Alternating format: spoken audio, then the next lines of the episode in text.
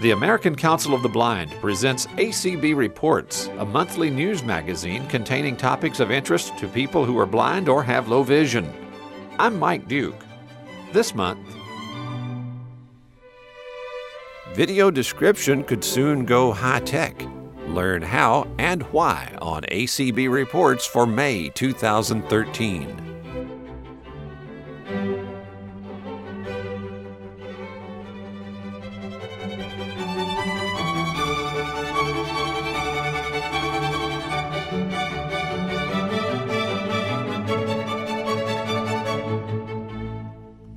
Passage of the Communications and Video Accessibility Act of 2010 has generated more interest in descriptive video.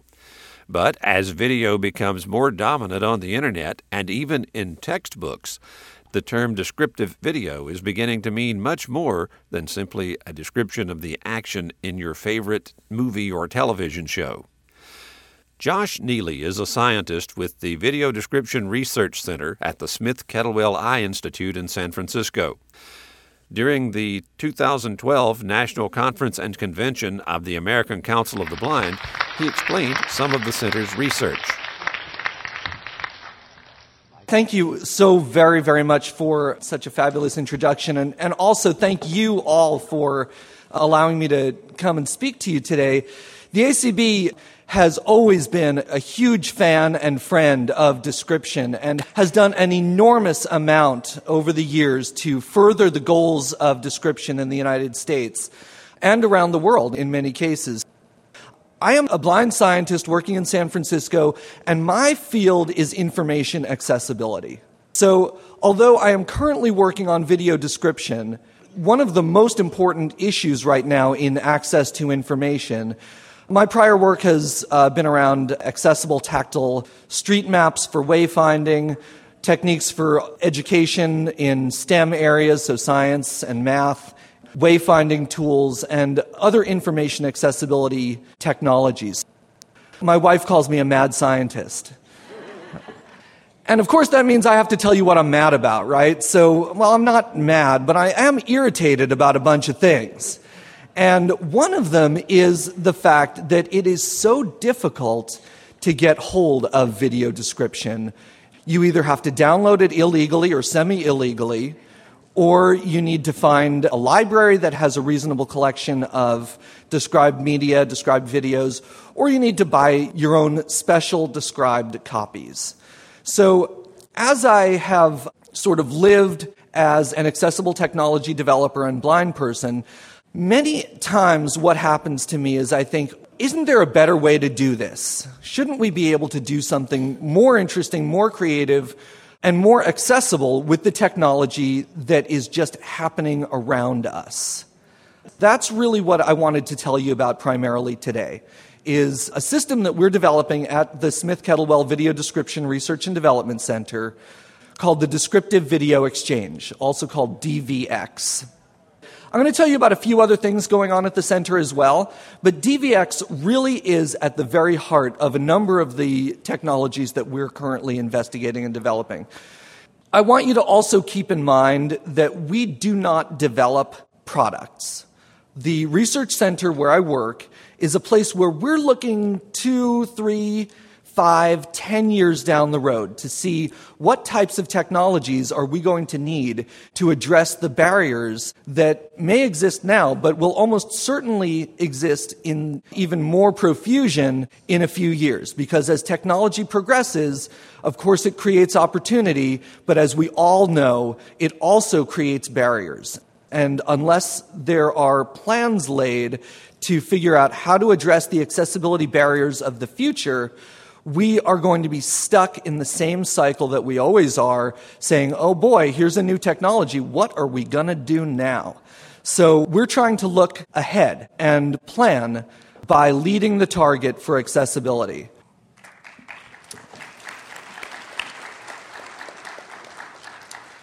The descriptive video exchange is a concept that we came up with to address the problem of the simple availability of video descriptions.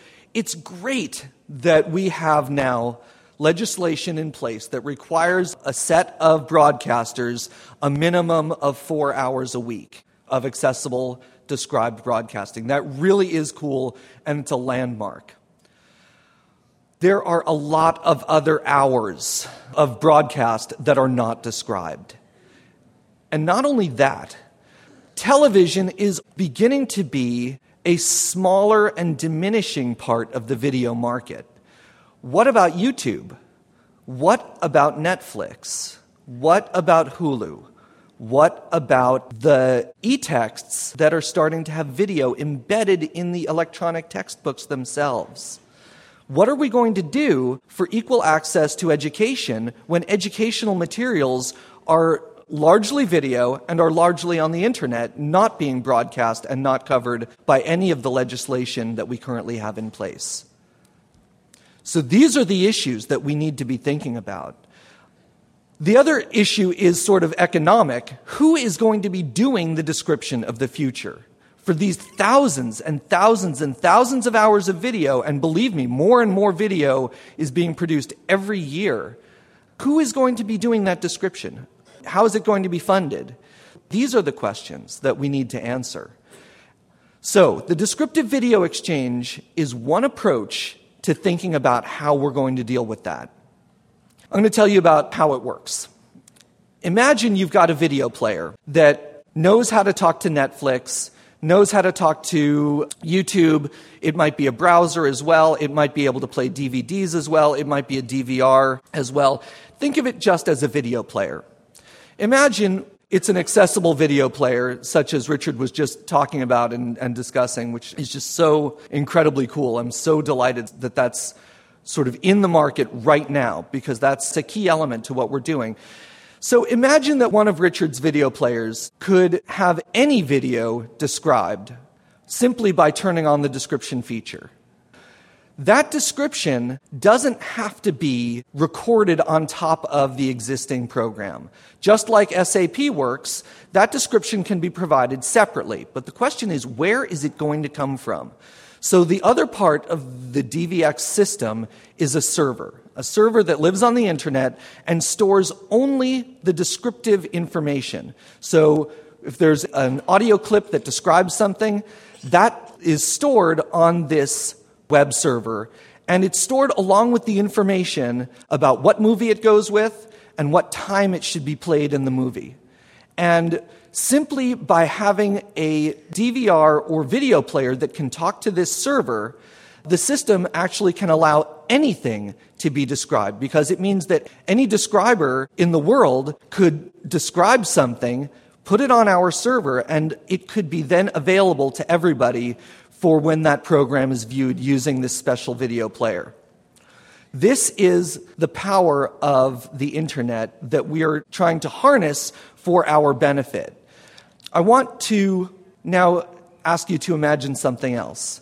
Imagine that not only can this video player play description for anything, but if there's something that you're watching that is not described, you could simply grab your microphone and record a description for that video while you're watching it. This means that anybody, anywhere, could describe anything for anybody else.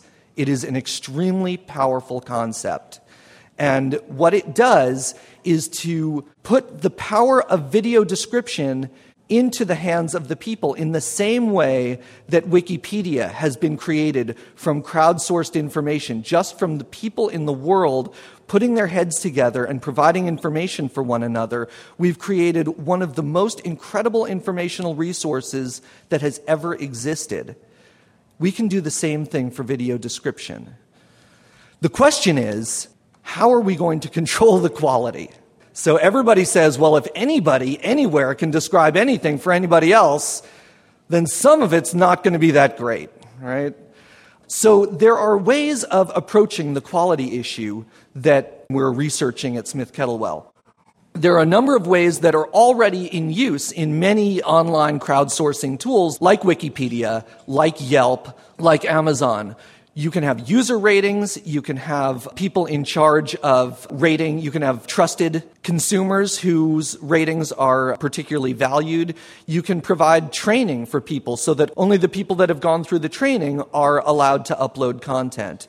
There are many different ways of controlling the quality, but the issue is to have a platform that they can use so that in the end, there's a way for everybody to contribute content. I would say that many of the people in this audience have consumed a great deal of video description. Am I right? But I would also guess that the vast majority of the description you have consumed is by jabbing a friend in the ribs and saying, What the hell is going on? This is a way to harness the power of that friend so that not only will you benefit from what they're describing, but everybody else can benefit as well. So, in a system like this, there doesn't have to be just one description for each video. There can be multiple descriptions. You can choose the description that you want to listen to, either based on ratings or based on your previous experience with that describer or based on the reputation of the company that uploaded the description any number of approaches can be done. You could even conceivably have multiple descriptions turned on at once. What if one describer is particularly interested in describing costume while another describer is focusing on setting? There are ways of arranging multiple describers so that they wouldn't interfere with each other, so that they could be layered on top of each other and so that one could be dominant. For example if, if both try to speak at the same time one of them you know you, you say i always want to hear joe rather than mabel you know? So there are a number of ways of dealing with these types of advanced concepts but really once you sort of open this door there are a lot of different possibilities and what I'm trying to excite you about today is all of the ways in which a technology like this can provide better access for the video of the future. Better access for YouTube, better access for Netflix or Hulu or any number of other streaming internet venues, and of course, better access for the educational materials that will increasingly be delivered via video. What about if you don't have this special video player? What if you go to a movie house? What if you go to a school assembly where they're playing a video that they're not using special equipment or a special video player that has description? One of the things that we're looking at is using the same kind of technology that is used by apps like Shazam and SoundHound so that your smartphone can actually listen to the movie that's being played in the room where you are, figure out what movie it is, where you are in the movie, and then be able to stream audio description to you through your smartphone, synchronized with the movie that's playing in the same room with you. That kind of a model would only be possible via something like DVX because the content needs to be completely separate from the audio description. So, this is the kind of technology that we're investigating. Other possibilities are using smartphones rather than dedicated technologies for live theater descriptions. Why can't a bunch of us just use something like Skype to connect through our smartphones, our own technology, to hear a describer that's describing Annie or the Pirates of Penzance or whatever might happen to be the big blockbuster of the day, or a dance performance, or a school assembly, there are many, many different applications of the technologies that we're all starting to carry around with us all the time to provide better access to video. That's the stuff that we are working on at Smith Kettlewell. I want to tell you a little bit more about some of the other things that we're trying to do because, of course, we can work on our technology, we can look into the future, we can try to figure out what the next steps are, but the question is really how do we make sure what we're doing is relevant to the people that really need it? How are we making sure that what we're doing gets into the hands of the people that need it? And how are we really ensuring one of our most important goals, which is access to educational materials?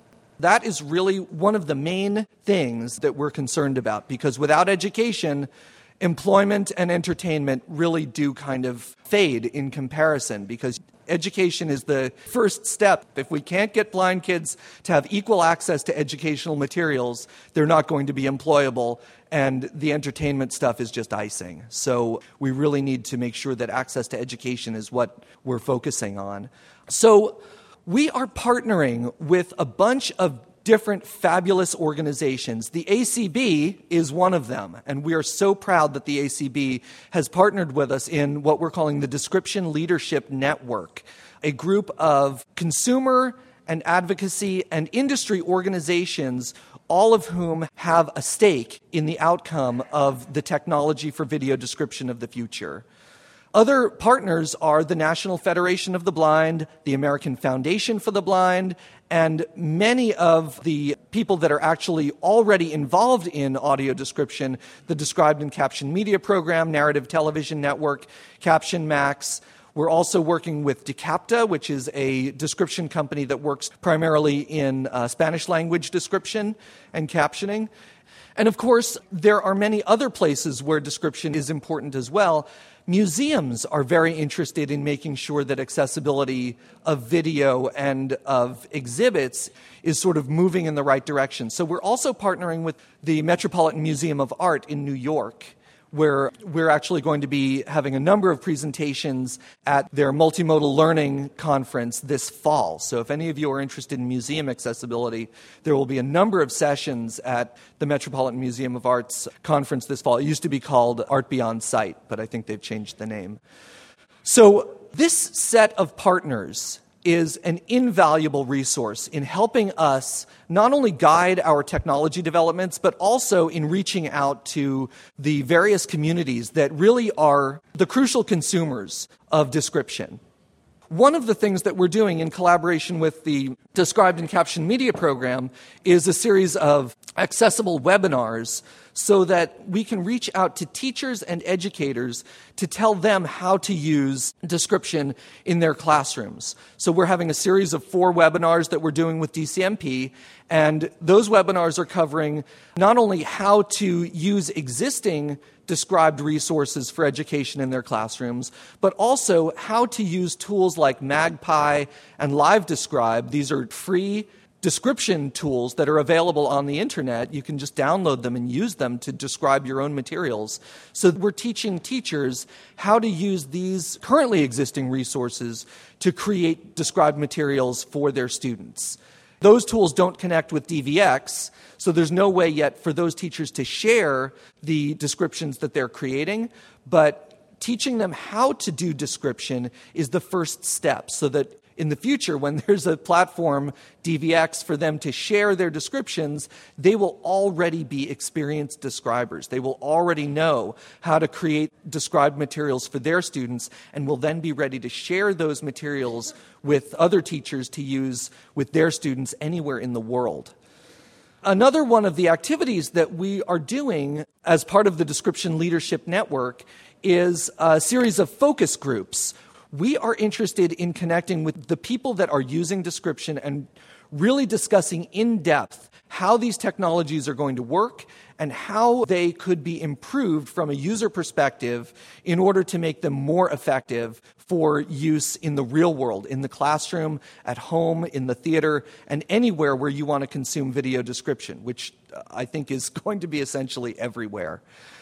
Those focus groups have been really, really helpful in helping us learn what the consumer really wants, and also in helping us dream about what types of technologies people will need in the future. We're always thinking about that, but we're only a few people, and we often don't live in the situations that many consumers do.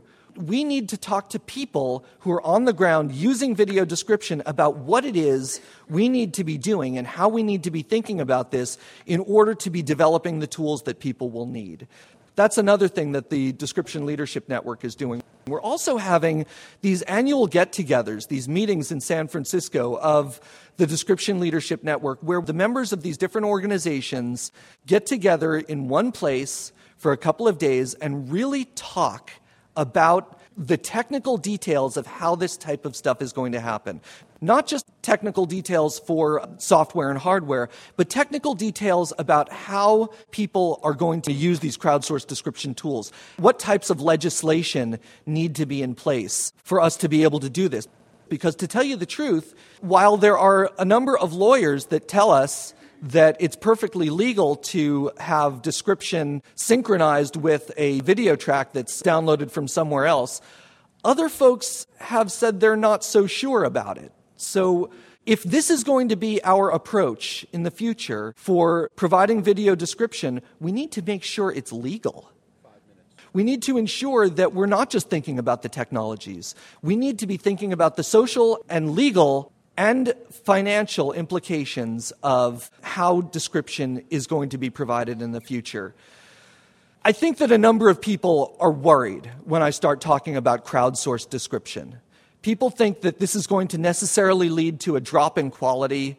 They think it's going to lead to a lot of people who don't know what they're doing describing movies in a substandard way. I think that people are right to be concerned about that.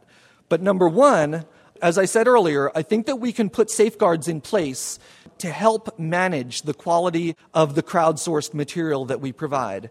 And number two, there is absolutely no reason why a platform like this shouldn't spur the industry, the professionals, to be able to provide description more inexpensively, more easily, and with greater reach than ever before. The professional describers of the world are very excited about this platform. Although it presents new challenges, and some of them are a little bit nervous about the possibility of competing with the buddy that you jab in the ribs. Most of the professionals that I talk to are extremely excited about being able to contribute to a system like this. So I want to tell you that I think that a system like this is likely to greatly expand the availability of description and the availability of high quality professional description. In closing, I want to ask you to think about how we are going to have access to the video of the future. And if we are willing to play catch up again, then we can just wait for all of the video on the internet to be used in these new, different, exciting ways, and then to say, how are we going to do it? Or we can start thinking now about how we're going to do it. And that's what I'm encouraging us all to do. And I want everyone who thinks of how this is going to happen to get in touch. Let us know what you think. Let us know how you think the video of the future should be accessed. Because to tell you the truth, description is no longer a luxury. Description is now an absolute necessity for us to gain access to the materials we need to do the things we want to do. We need it to gain access to educational materials. We will need it increasingly to be able to access employment materials. And of course, as ever, we need it for entertainment purposes. Entertainment is not to be minimized we all want to watch the same movies that everybody else watches at the same time with the same level of accessibility. Of course, we want that.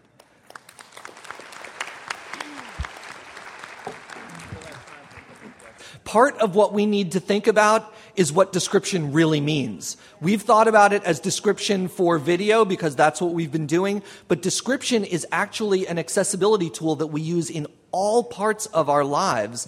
And one of the cool technologies that is being developed not by my team, but we're keeping close tabs on it. A number of people are developing mobile apps that use a cell phone's camera and two way audio communication to actually stream video to somebody somewhere else so that you can ask real time questions about where you are and what you're doing, whether it's a document you're looking at or whether it's where the bus stop is at this intersection or any number of other tools. So description is no longer just for video. Description is starting to creep into many of the other aspects of our lives. And the cool thing is that it's the mobile technologies that are going to enable us to really take advantage of that.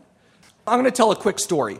When I was a little kid, my mom and I would go to various places. We would go to museums. She's an artist. We would always go to museums. And my mom would say, okay, here's the rope, duck under the rope and go feel the sculpture. I'll tell you when the guard is going to come, right? And I know many of you have done that as well. It is easier to get forgiveness than permission. It is easier to do your own thing than to ask somebody else to do it for you. I don't think that we, at this point, are going to get buy in from the original content producers until video description is actually in their faces. Until they realize that we're going to do it without them unless they do it at the outset, they will not do it. So we need to start by providing a platform for anybody to do description so that they can look at this and say, wow, this really is something. We could actually record the description ourselves. We could use this same platform rather than letting the stone teenager on the couch record the Star Trek description. We can do it ourselves and we can do it better. And that's, I think, what's going to stimulate them to do it. Thank you very much. Josh Miele from the Video Description Research Center was recorded in Louisville, Kentucky in July 2012. Send your suggestions or comments regarding ACB reports to the American Council of the Blind, 2200 Wilson Boulevard, Suite 650, Arlington, Virginia 22201. On April 29, 2013, the Federal Communications Commission released a report and order to implement Section 718 and part of Section 716 of the Communications Act. Both of these sections were added to the Communications Act by the 21st Century Communications and Video Accessibility Act of 2010. Section 718 requires Internet browsers installed on mobile phones to be accessible to and usable by individuals who are blind or have a visual impairment, unless doing so is not achievable. This requirement applies when Internet browsers are used for any purpose. Section 716 requires Internet browsers installed on equipment used for advanced communication services such as desktop computers, laptops, and tablets used for email to be accessible to and usable by individuals with disabilities unless doing so is not achievable. This requirement applies when Internet browsers are used for advanced communication services. These requirements apply to Internet browsers installed on mobile phones and equipment used for advanced communication services manufactured on or after October 8, 2013. Check the website of the American Council of the Blind and future installments of this program for additional information about this important subject. You've been listening to ACB Reports, heard on radio information services nationwide, on Side 4 of the Braille Forum Cassette Edition, and throughout the world on acbradio.org. ACB Reports is produced at Radio Reading Service of Mississippi, a service of Mississippi Public Broadcasting. Send suggestions and comments about this program to reports at acbradio.org. Contact the American Council of the Blind online at acb.org or phone 800 424 8666. Thanks for listening, and please join us again next month for another ACB Reports.